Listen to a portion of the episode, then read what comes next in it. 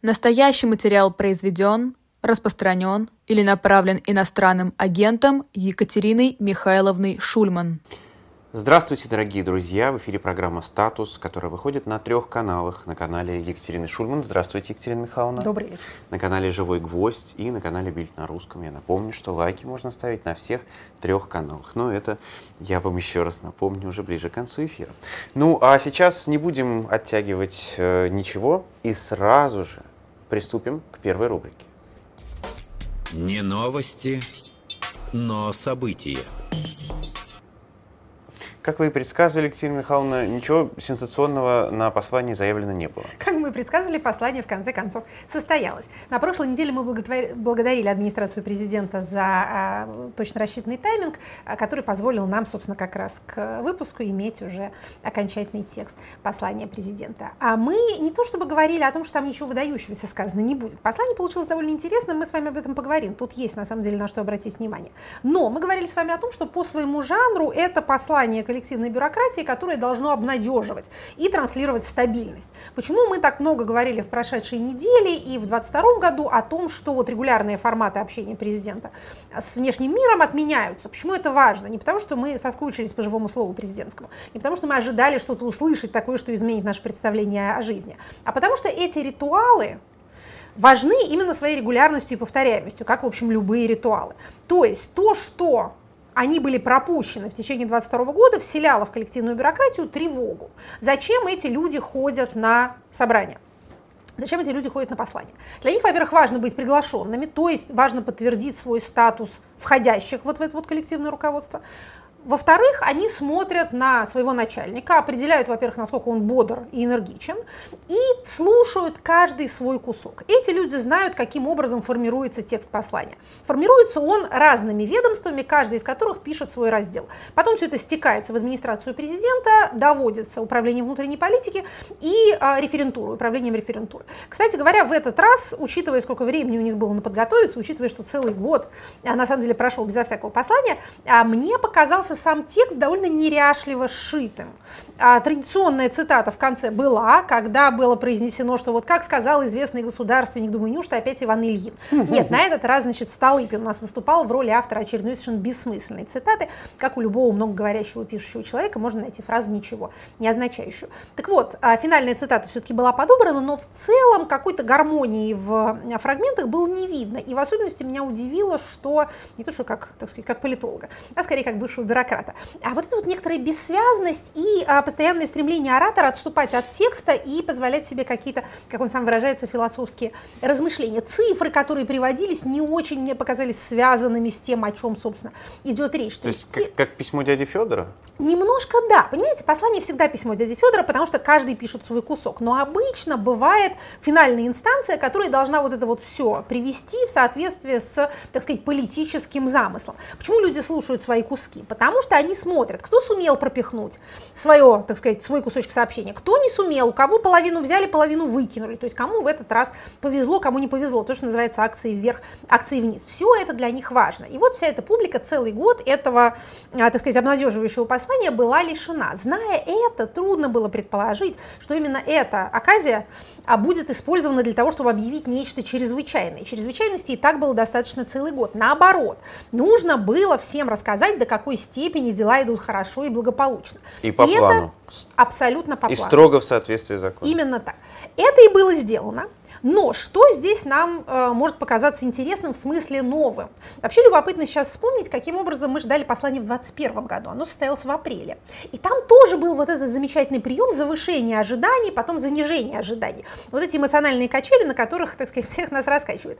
А в 2021 году почему-то Валентина Ивановна Матвиенко решила напугать публику и сказать, что послание будет историческим. Тогда тоже уже говорили и о вводе войск в Украину, и присоединении новых территорий. Вот этот вечный сюжет, а не объявили мы сейчас о том, что Абхазия и Южная Осетия – это теперь части России. Про Беларусь любят тоже. Про Беларусь, совершенно верно. Какой-то еще более союзный союз с э, Белоруссией. Или вот тогда тоже Донбасс был актуальной темой. То есть все это уже было, и послание 21 года тоже было мирным и социальным. С тех пор произошло уже и вторжение, и э, присоединение территории, и новые конституционные поправки. То есть, казалось бы, все чрезвычайное уже совершилось. Но видите, в посланиях об этом не объявляют.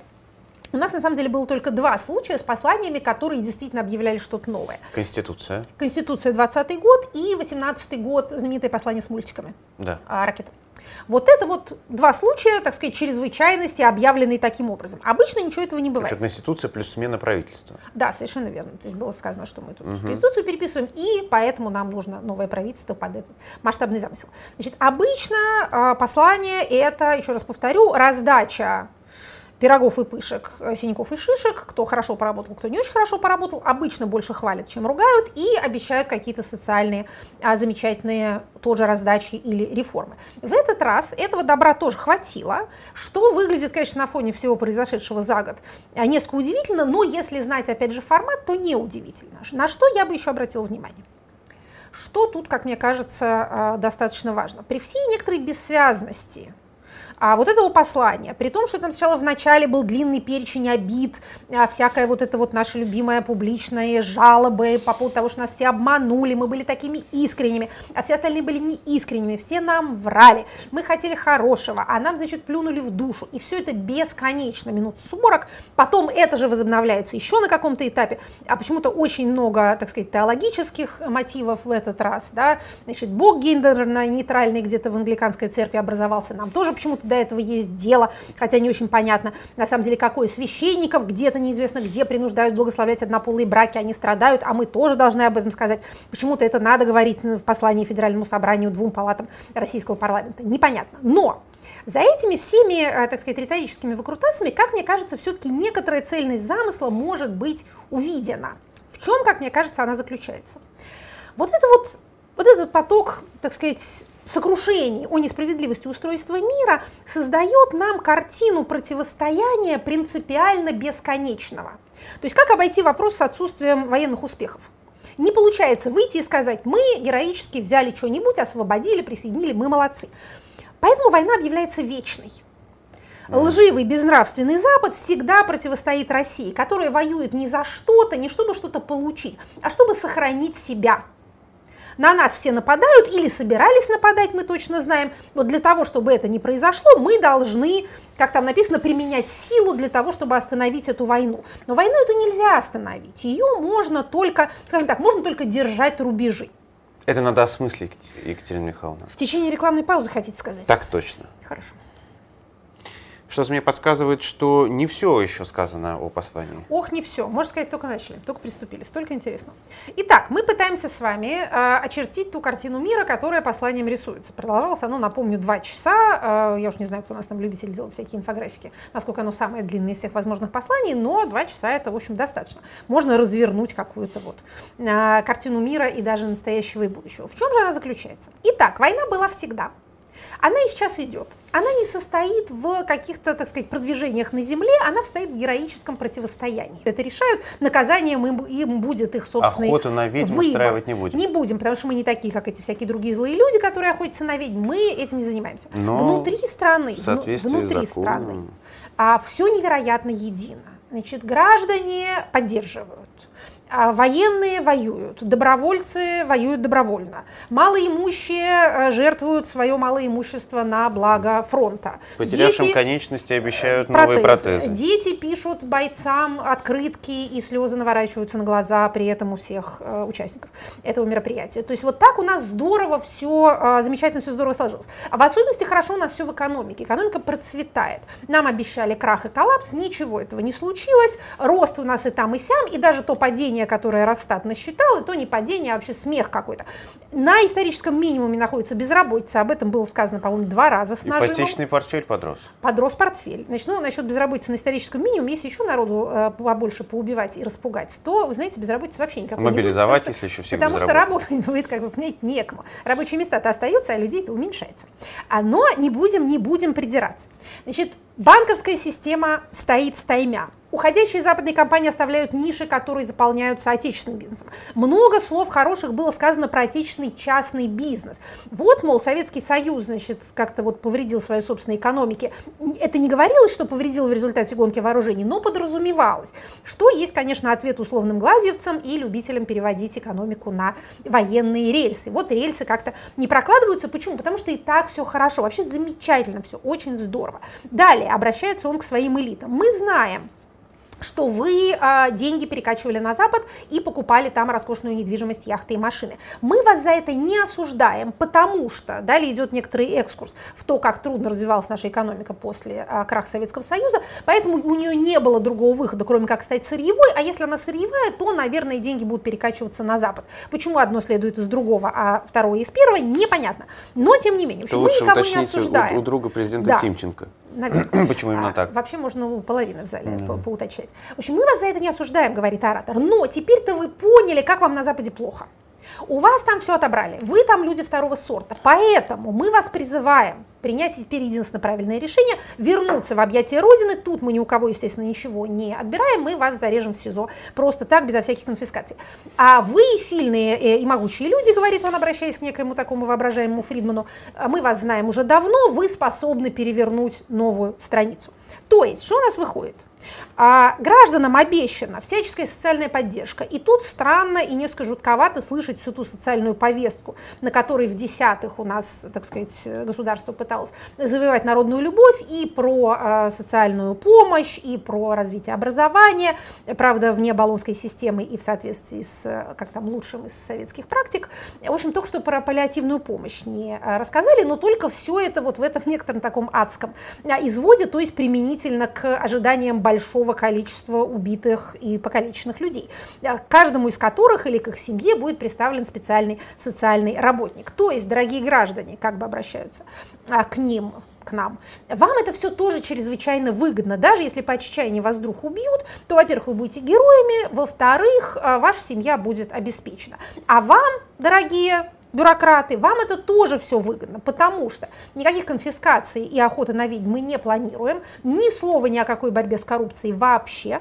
А мы понимаем ваше стремление обогащаться, мы понимали раньше ваше стремление роскошно жить на Западе, теперь это не вышло, но вы будете прекрасно жить в России. У вас будет все совершенно замечательно. Вот вам, а, так сказать, контуры нового общественного договора взамен предыдущего. А что же за это нужно?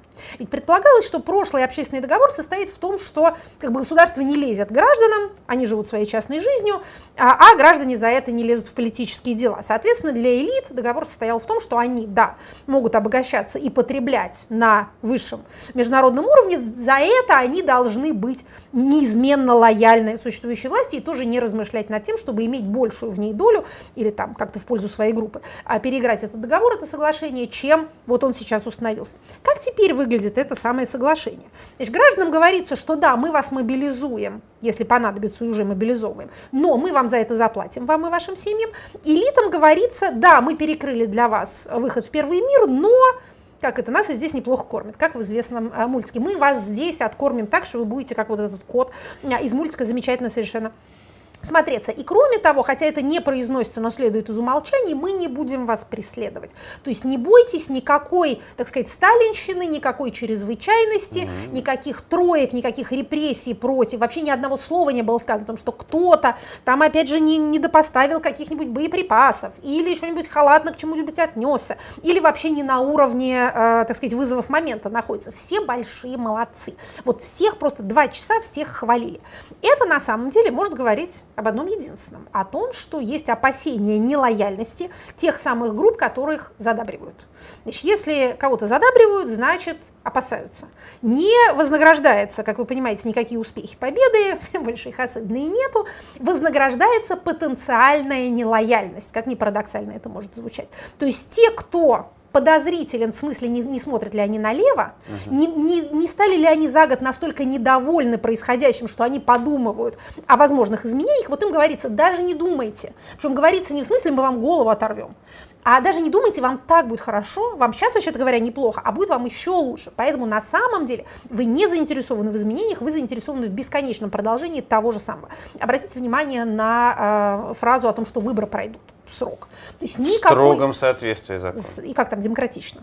Обязательно. Да. И, кстати, больше свободы нужно науке и э, культуре. Да. То есть, опять же, видите, э, видимо, есть подозрение относительно того, где особенно все деморализованы. Поэтому нужно какое-то сказать людям, так сказать, доброе э, словечко. Тут, кстати, по поводу статистики. Вы знаете, как раз я вспомнил, что э, как раз наш монтажер сегодня мне написал буквально следующее. Он вырезал всю речь на, кусу, э, на куски, и группировал отдельные части. Получилось, что Путин кашлял 26 раз, Общая продолжительность всех кашлей составила примерно 23 секунды. Аплодировали ему 53 раза. Все аплодисменты заняли ровно 7 минут из, из вот этой двухчасовой речи. 7 минут это аплодисменты. И еще 4 минуты его отступлений от бумажки. То есть, когда он именно что от себя добавлял, целых 4 минуты. Ну что ж, очень хорошо. То есть можно а, нарезать такую звуковую дорожку, где вы, вы наслаждаетесь семью минутами непрерывных аплодисментов. Кажется, сколько-то раз там они, кажется, и вставали, да? Да, да. Из них три, по-моему, раза не вставали. Окей. А что касается, кстати, послания внешнему миру, вы, наверное, обратили внимание, что мы ни слова не сказали про выход из договора, потому что мы ничего не понимаем в этом. Есть замечательные международные эксперты, которые вам это все расскажут. Но а первое вставание с аплодисментами случилось при упоминании присоединенных территорий. Также упоминалось Азовское море, которое теперь внутреннее море России.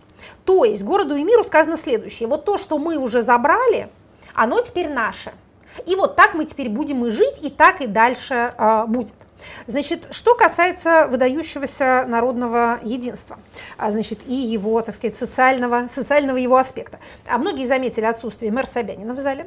Кажется, Кадырова, кажется, тоже не а, видели. да, ну вот на него я как-то даже Кириенко не смотрела. видели. Да что уж и такое. Да. Да, я вот только обратила внимание, что Собянина нет. Но зато сразу после э, окончания послания Собянин его немедленно прокомментировал. Значит, у него есть телеграм-канал с очень небольшим почему-то количеством подписчиков. Что же вы так подписываетесь на Сергея Семеновича? Он интересное пишет. Правда, он имеет ужасную манеру. В телеграм-канале ставит ссылку на свой сайт. То есть заходишь на канал, читаешь, потом говорится, а дальше еще по ссылке пройди еще куда-нибудь. Ну, не платный так. аккаунт не все могут себе позволить. А, ну да, тоже верно. Особенно такие малопопулярные будут.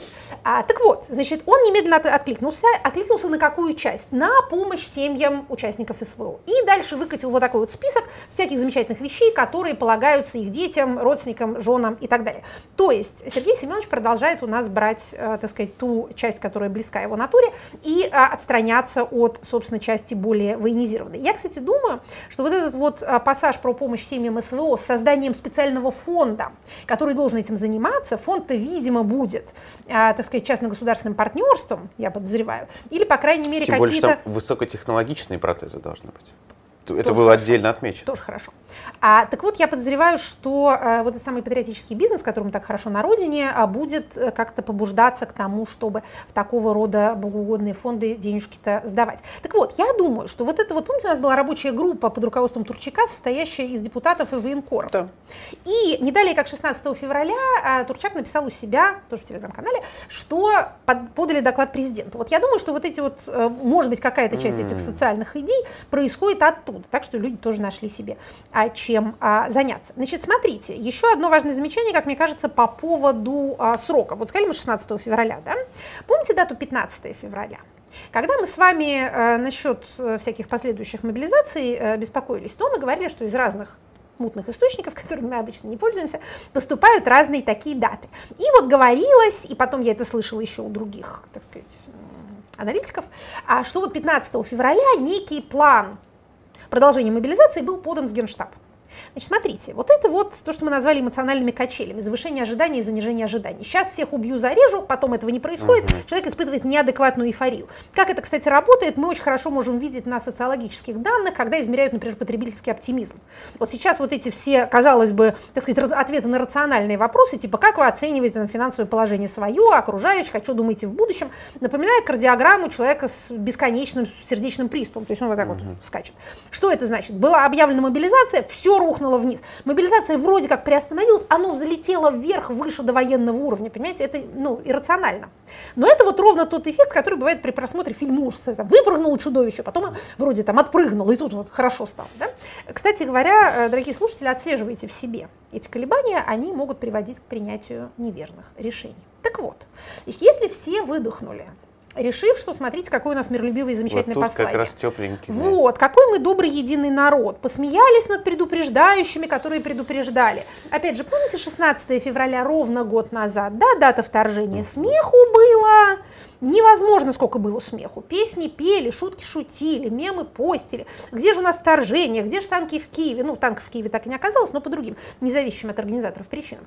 А потом прошла еще неделя, и вот оно все и произошло. Значит, смотрите, если план подается, если это действительно правда, 15 февраля, то он рассматривается и эм, через некоторое время, я сейчас не буду опять же никого дополнительно нервировать э, какими-то сроками, но подача плана это не начало мобилизации.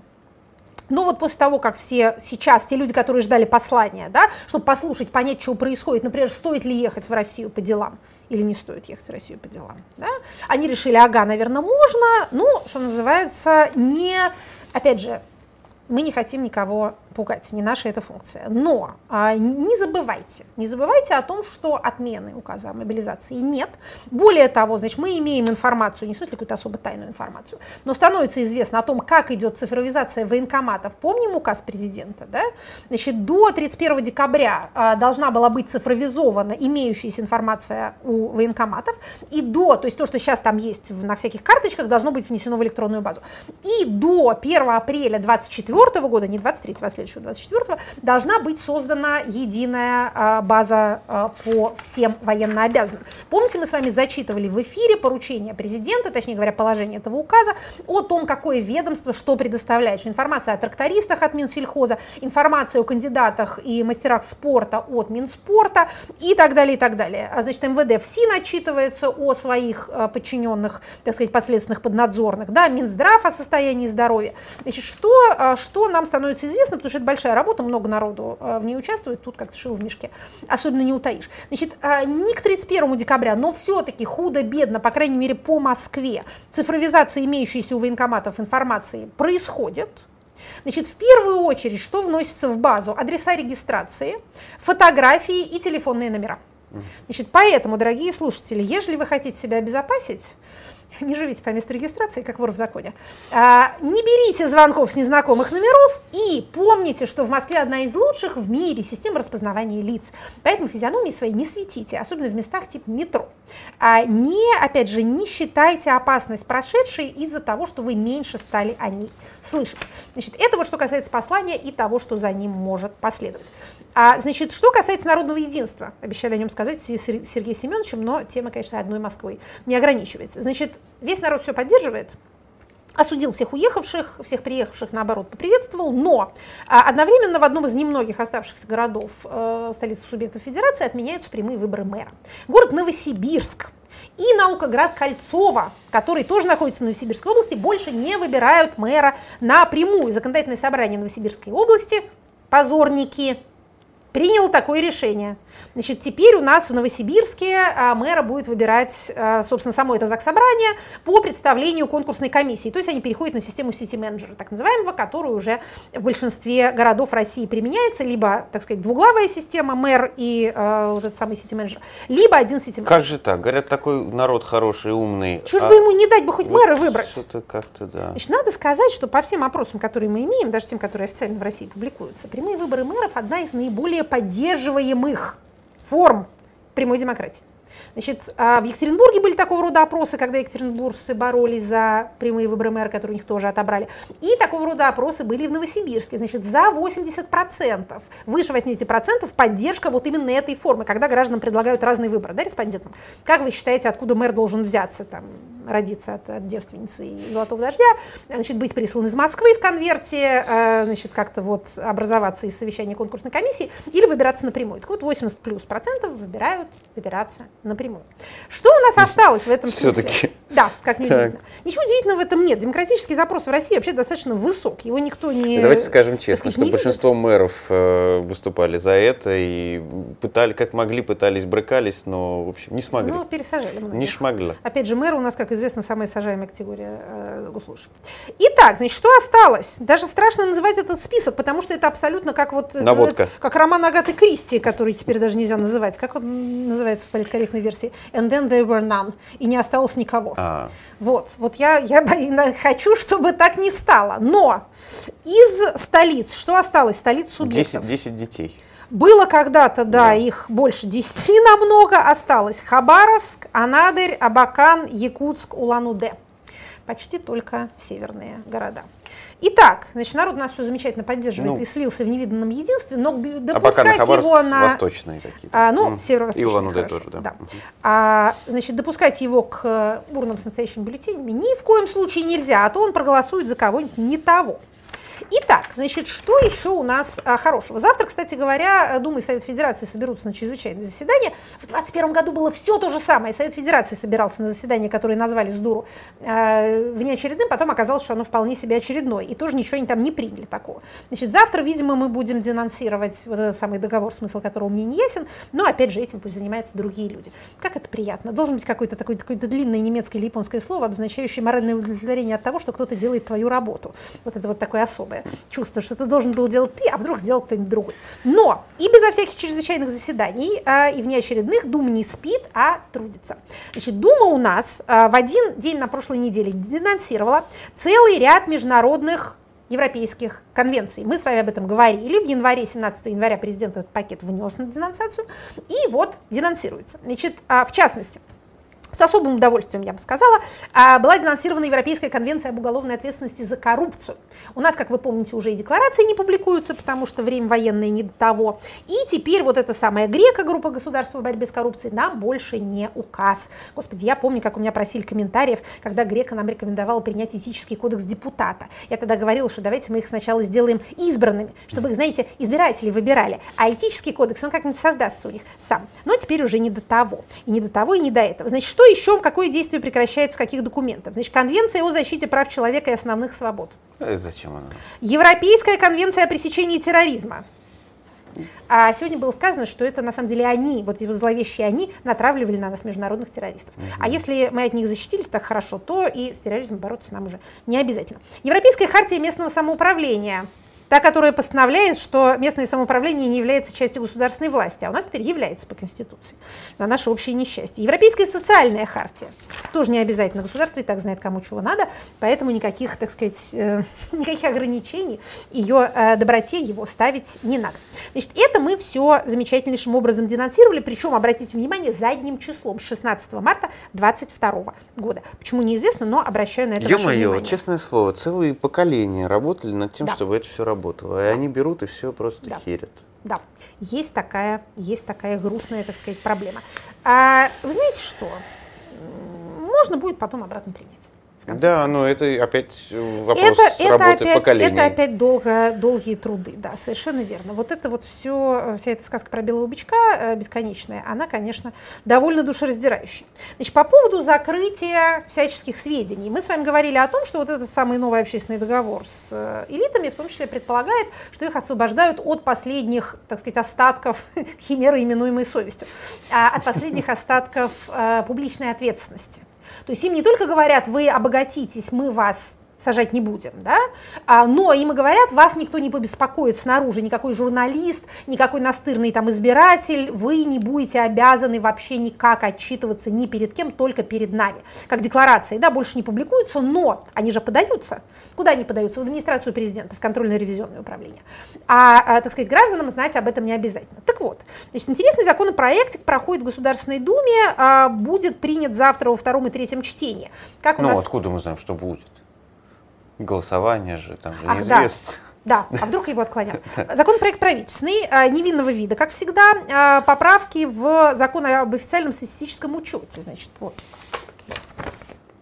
Мы так. очень любим проекты федеральных законов. Значит, смотрите, когда он выносился и принимался в первом чтении, там речь шла вот о чем. О том, что жители этих самых новых территорий, респонденты, как тут написано, зарегистрированные на территории народных республик э, Запорожской области и Херсонской области, значит, они у нас а, не, а, в общем, они до 26 года не подают сведения о себе.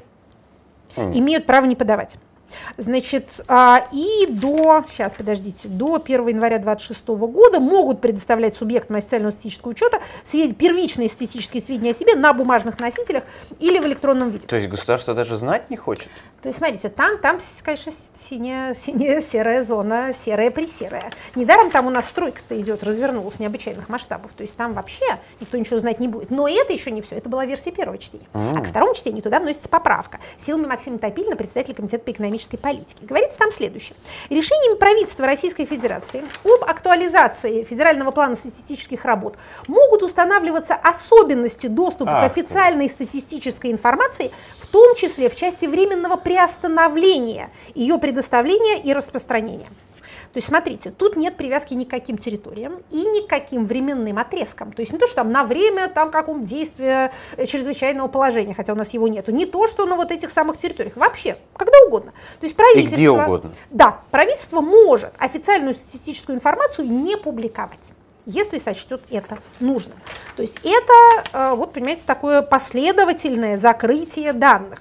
Значит, при этом, как это знать, все будут одни только иностранные разведки, потому что они у нас, как обычно, все замечательнейшим образом знают. А гражданам и особенно ученым-исследователям будет брать, наверное, сведения нужно вот у них, вот в ЦРУ обращаться. Пусть они нам расскажут, сколько у них, сколько у нас там кирпичей. Хотя какие там кирпичей? Каких там доменных печей. Нам бы знать, сколько людей у нас живет. Понимаете, это больной, на самом деле, чрезвычайный вопрос, который ни у кого не болит, кроме как у людей, которые нуждаются в точных данных. А вы знаете, школы кремлинологов закрыли уже или нет? А то вот по, по рассадке как-то... приоткрывать. У нас, у нас совершенно еще до всякой войны у нас совершенно провалилась перепись 21 года, а, потому что она была частично онлайн, частично по квартирным обходам. Квартирный обход не удался из-за ковида, а онлайн э, не удался, потому что никто им не пользовался. Тогда даже замглавы Росстата уволили уволили, потому что он сказал, что у нас больше 100% онлайн как раз а, уже подали сведения о себе.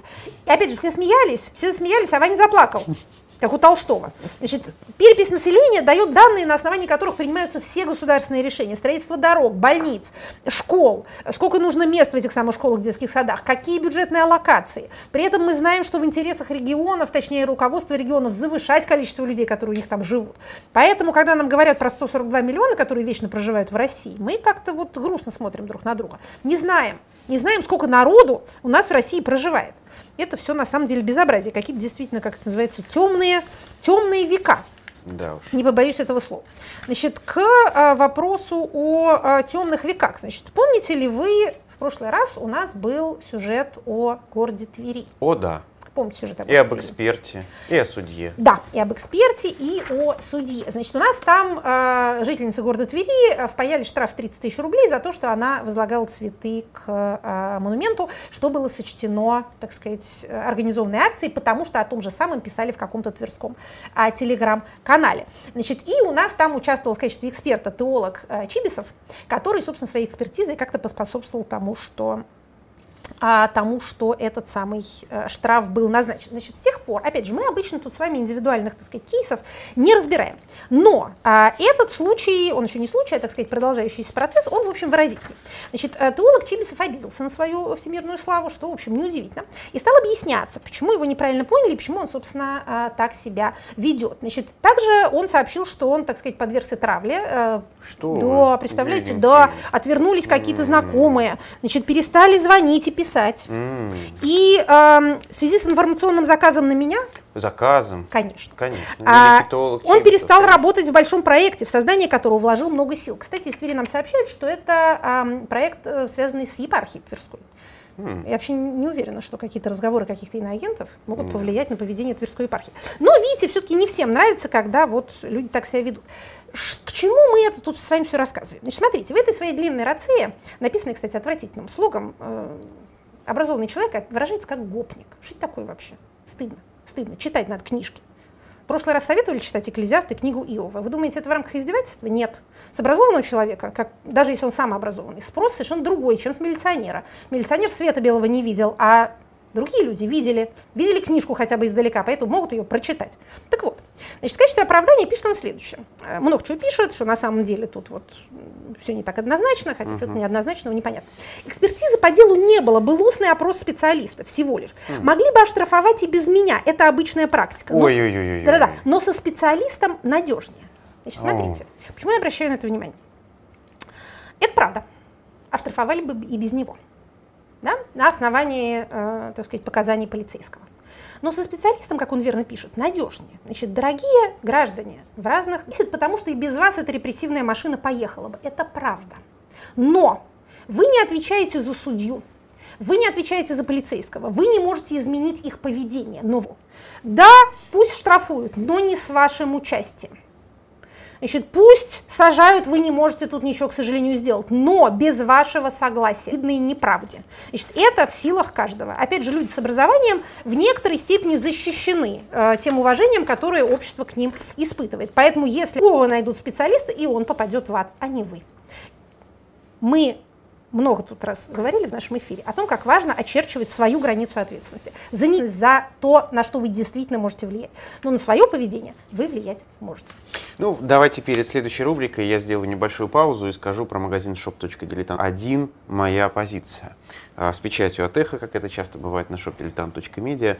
А, заходите, покупайте, и будет хорошо, канал уже вы По понятиям. Какое понятие у нас сегодня, Екатерина Михайловна? Смотрите, один из этих отцов у нас был уже в рубрике «Отцы».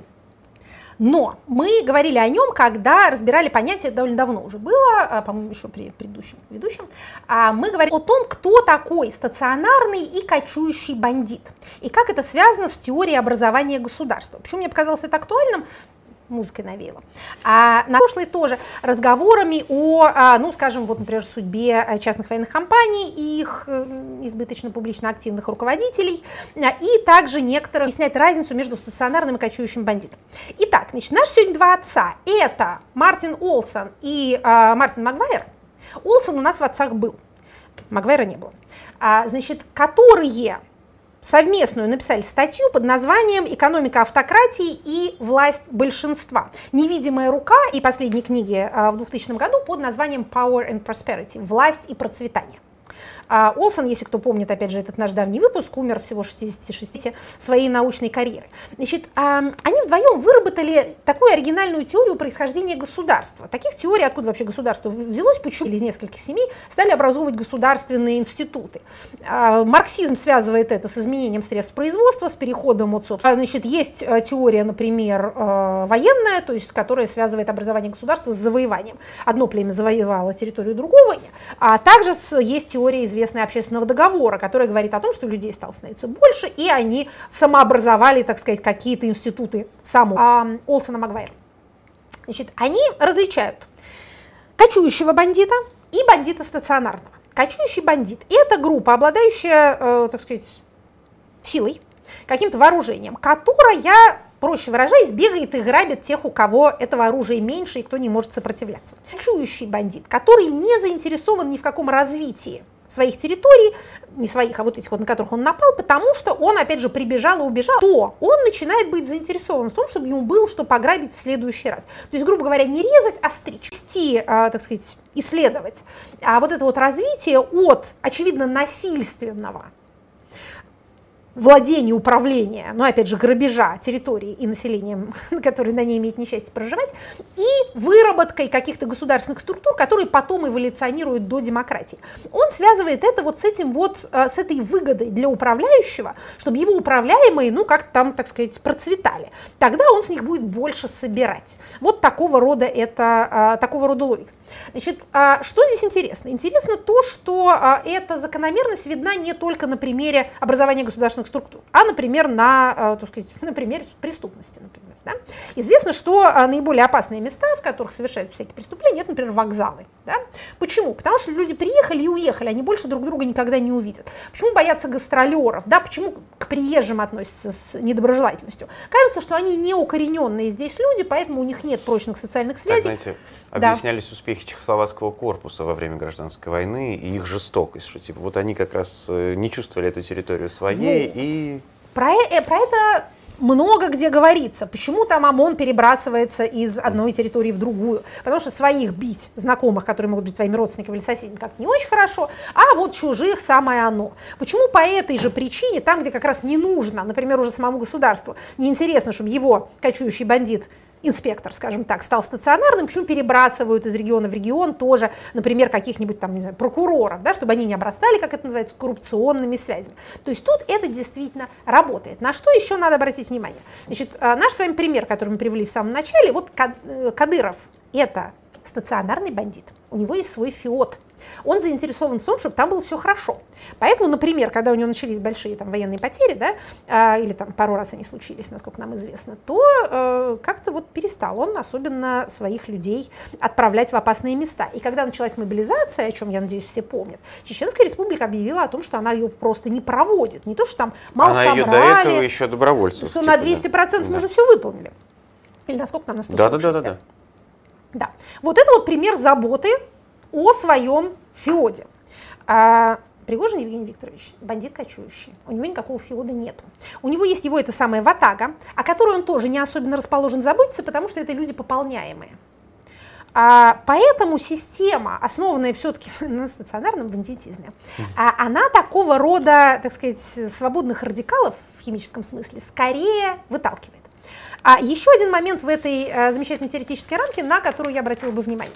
Вам, дорогие слушатели, а, время от времени продают эту самую теорию Олсона, только не называя, разумеется, автора, но в совершенно ложном контексте. А именно, когда выборы наступают – или когда говорят про то, что у каких других людей имеются выборы.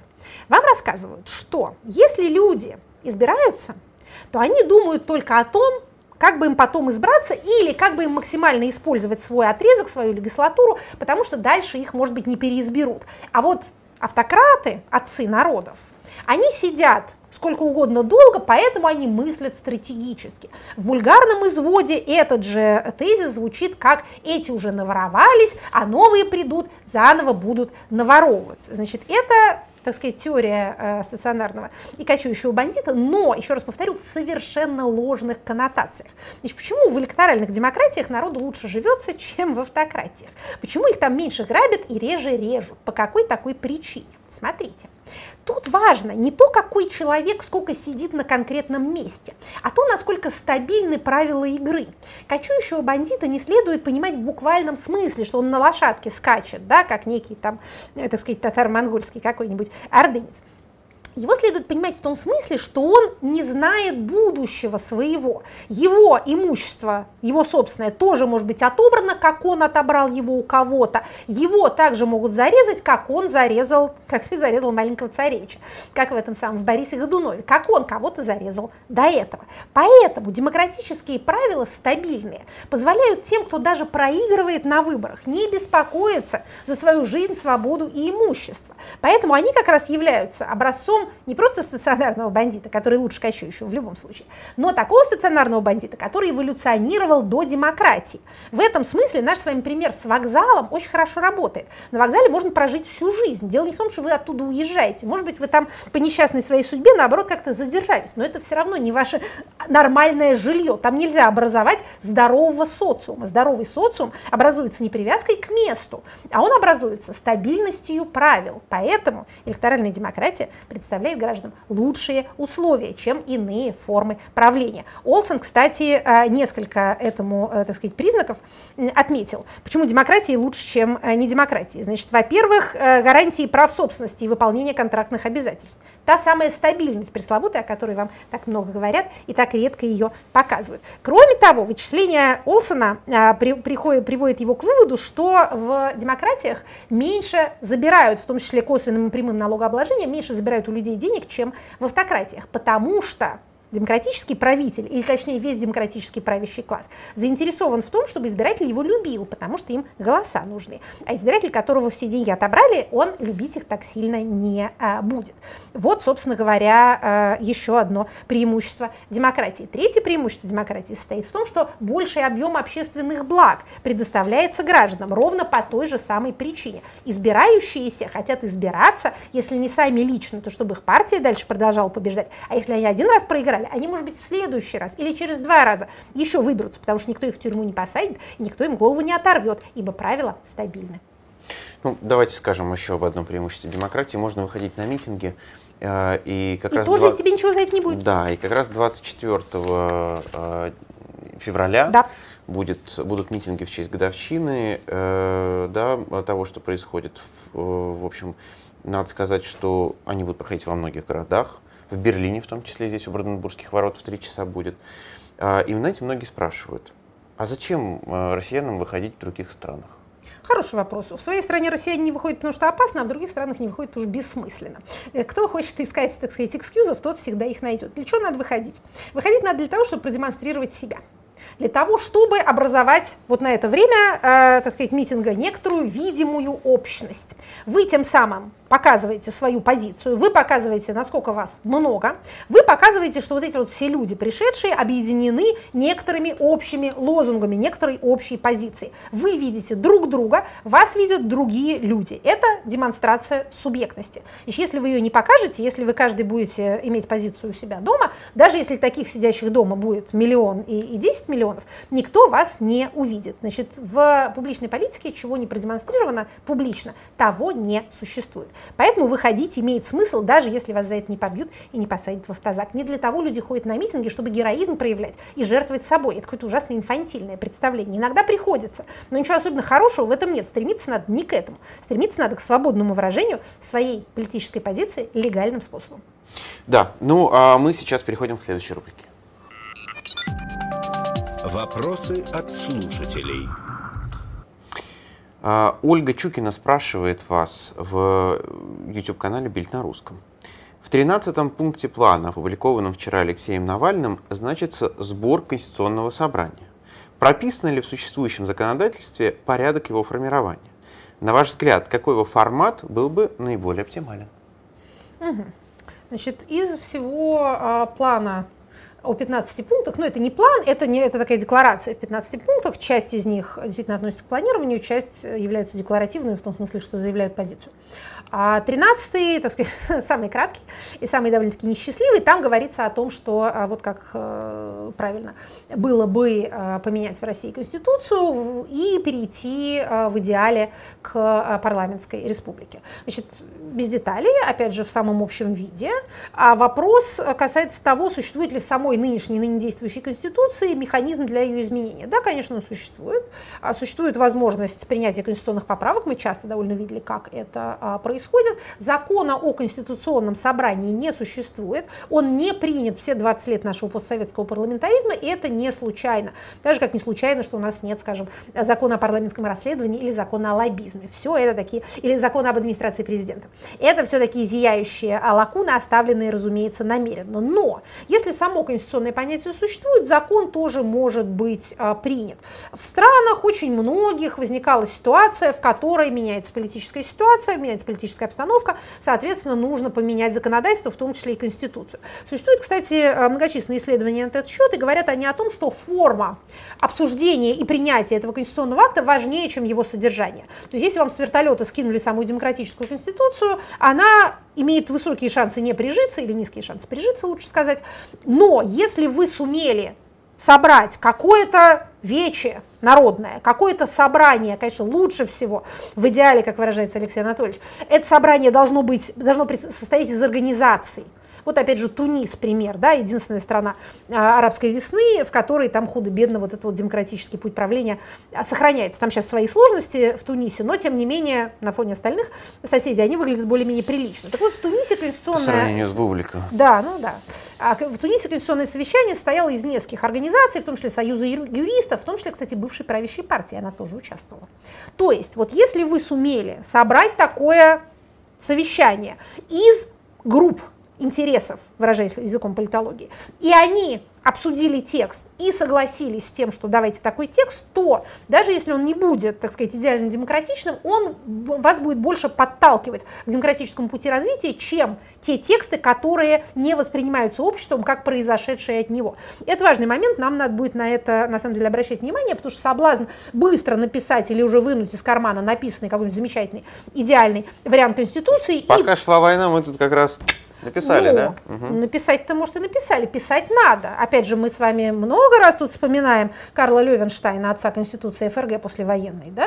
Значит, Министерство юстиции Соединенных Штатов в 1941 году собрало группу немецких юристов, как там было написано, представляющих донацистскую правовую культуру Германии, для того, чтобы они что делали? Создавали правовые акты. И Левенштайн, который уехал из Германии в 1933 году на заре нацизма, приехал в 1945-м и отлично тут иллюстрацию судей проводил, и Конституцию привез, приняли, и как-то вот, глядишь, до сих пор с некоторыми поправочками существует. Так что все исполнимо.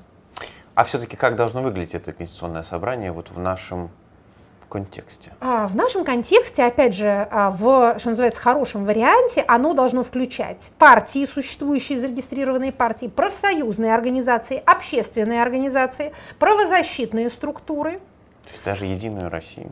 А, а что вы будете с ней делать? Значит, в Ираке, когда э, свергли, понимаете ли, режим Саддам Хусейна, который тоже ничем хорошим не отличался, распустили его партию БААС и распустили вооруженные силы. Что они сделали? Они пошли и стали костяком ИГИЛа. Значит, нельзя оставлять нам большое количество, так сказать, безработных управленцев. Эти люди конъюнктурщики.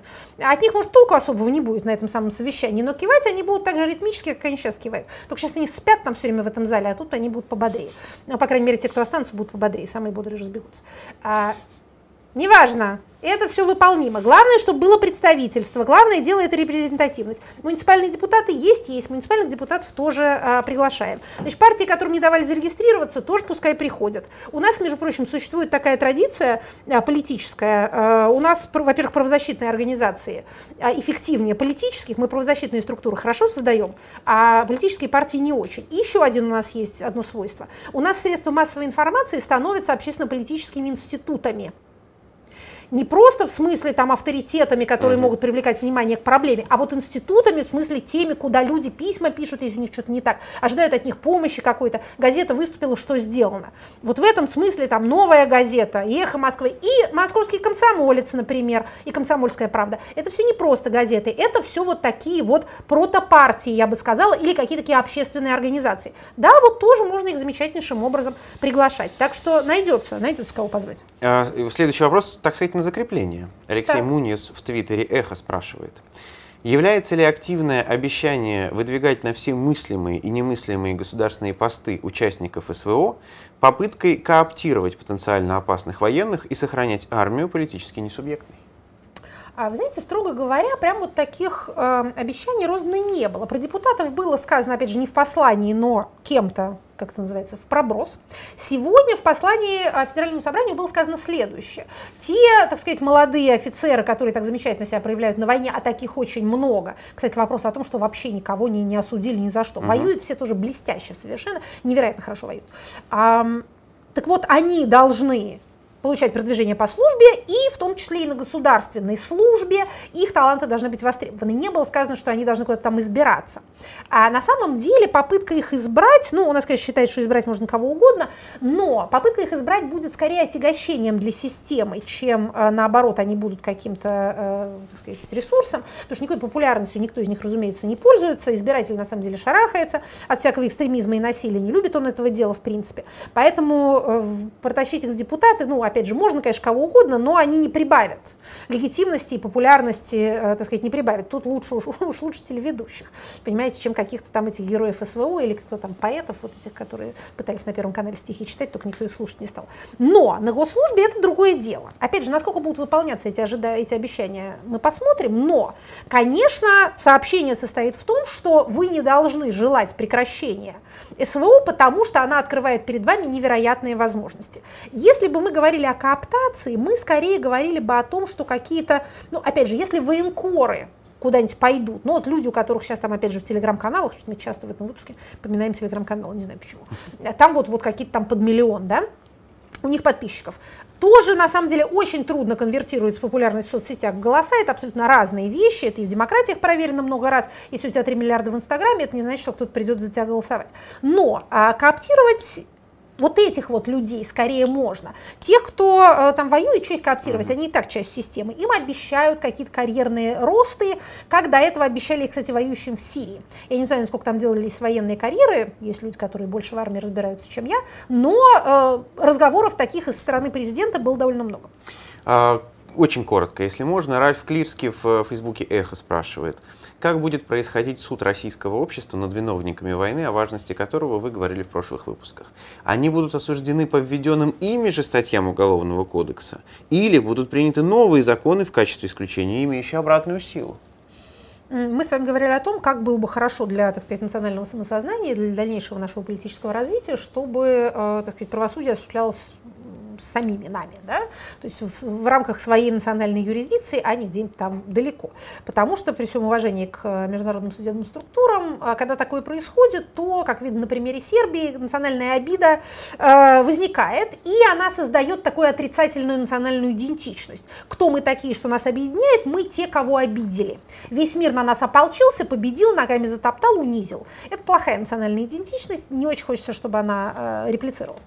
Поэтому лучше своими сил, силами. Значит, что касается правосудия, тоже проблема, решенная многими народами много раз, называется переходное правосудие. Значит, на самом деле, даже в нынешнем подсоканном виде и попорченном, наш и уголовный кодекс, и э, Конституция, э, на основе которой он должен функционировать, имеют все нужные статьи. И незаконные вооруженные формирования, и развязывание агрессивной войны есть такая статья, и преступление против человечности есть такая глава целая в Уголовном кодексе. Все это есть. При, э, так сказать, смене судебного корпуса, а судебный корпус надо будет менять, это не трудно. Это, это не так сложно, как может показаться по существующим даже нормам замечательнейшим образом очевидные вещи, господи боже мой, еще раз повторю, развязывание агрессивной войны, убийство мирных жителей, что тут, собственно говоря, военные преступления, тоже такая глава существует. Все это лежит на поверхности и поддается э, самому простому, я бы сказала, судебному осуждению на основании здравого смысла. Так что тут тоже э, никаких сложностей на самом деле нет. Ну а теперь хорошая новость. Вот, значит, мы на самом деле э, устали от того, чтобы у нас хорошие новости носили какой-то издевательский характер. Что, собственно говоря, есть же они действительно действительно хорошие. И они у нас есть. Значит, смотрите, даже целых две. Значит, во-первых, во-первых, а, Павел Владимирович Чиков а, двух начальников колонии посадил на 7 лет а, за пытки. Вот, вот такая новость замечательная. Значит, экс-начальник, бывший начальник исправительной колонии в Петрозаводске и заместитель его уехали на 7 лет за пытки заключенного. Дело очень длинное. Значит, избили они этого заключенного 2014 году. Значит, дело было возбуждено только спустя пять с половиной лет, потому что видеозапись появилась. Этих двух красавцев еще перевели на другую должность сначала, э, больницу тюремную один из них возглавлял, э, значит, э, гуманист великий. Представляете, они вдвоем, начальник и замначальника, вдвоем избили заключенного. Не то, что там поручили кому-то, а сами, как написано в материале дела, руками и ногами. Вот такие вот, понимаете ли, оригиналы. Значит, теперь они оба сели на 7 лет. Чем эта замечательная новость, э, понятно и так, но что еще хорошо? Значит, такого рода вещи, как вы понимаете, производят максимальное впечатление на других начальников и сотрудников колоний. Поэтому важно такие дела обязательно доводить до конца, сколько бы лет не прошло. Значит, этим э, занимался у нас, ну, я не знаю, можно сейчас называть Агору, потому что это, так сказать, неформальное объединение, но союз юристов, возглавляемый э, Павлом Владимировичем Чиковым. Вот, вот от них был адвокат, который представлял интересы потерпевшего. Вторая? А, вторая следующая. Значит, помните, мы говорили про закон о пробации. Пробация – это социализация заключенных, которые вышли на свободу. Если вам кажется, что этим только ЧВК Вагнер занимается, то нет. Значит, существует еще пробация здорового человека, который не заканчивается немедленной смертью. Значит, закон был принят, закон, в общем, хороший, его действительно готовили правозащитники еще в мирное время. Теперь Минюст его, так сказать, обсуждает и начинает уже а, прорабатывать этапы внедрения. Значит, план мероприятий пишет, вроде как, а, значит, собираются отдельную кафедру в Академии права своей в Синовской устраивать, которые будут этих самых специалистов по пробации готовить. Еще раз повторю, даже если сейчас это звучит как издевательство, то то, что не было такого института, и он возник у нас в праве и в административной практике, это хорошо. Дождемся других времен, э, может, эти нам специалисты еще и пригодятся. Значит, смысл пробации в снижении рецидивов. Ай, а представление о том, что из тюрьмы можно уехать на войну и вернуться героем, порождает рецидивы и даже побуждает сделать с преступниками тех, кто и не думал об этом раньше. Вот что такое наличие, так сказать, правового сознания и его отсутствие. Закончилось время программы «Статус». Давайте поздравим с днем рождения Людмилу Улицкую. У нее сегодня день рождения. Великая писательница. 80 лет. А завтра мы с ней как раз э, встречаемся с ней и с Маратом Гельманом и дискутируем о судьбах русских Если вы России. в Берлине, а, приходите, пожалуйста, это должно быть очень интересно. Да, ну, а я напоминаю, что нужно поставить лайк этому видео. Всем пока. Спасибо. Это была программа Екатерины Шульман «Статус».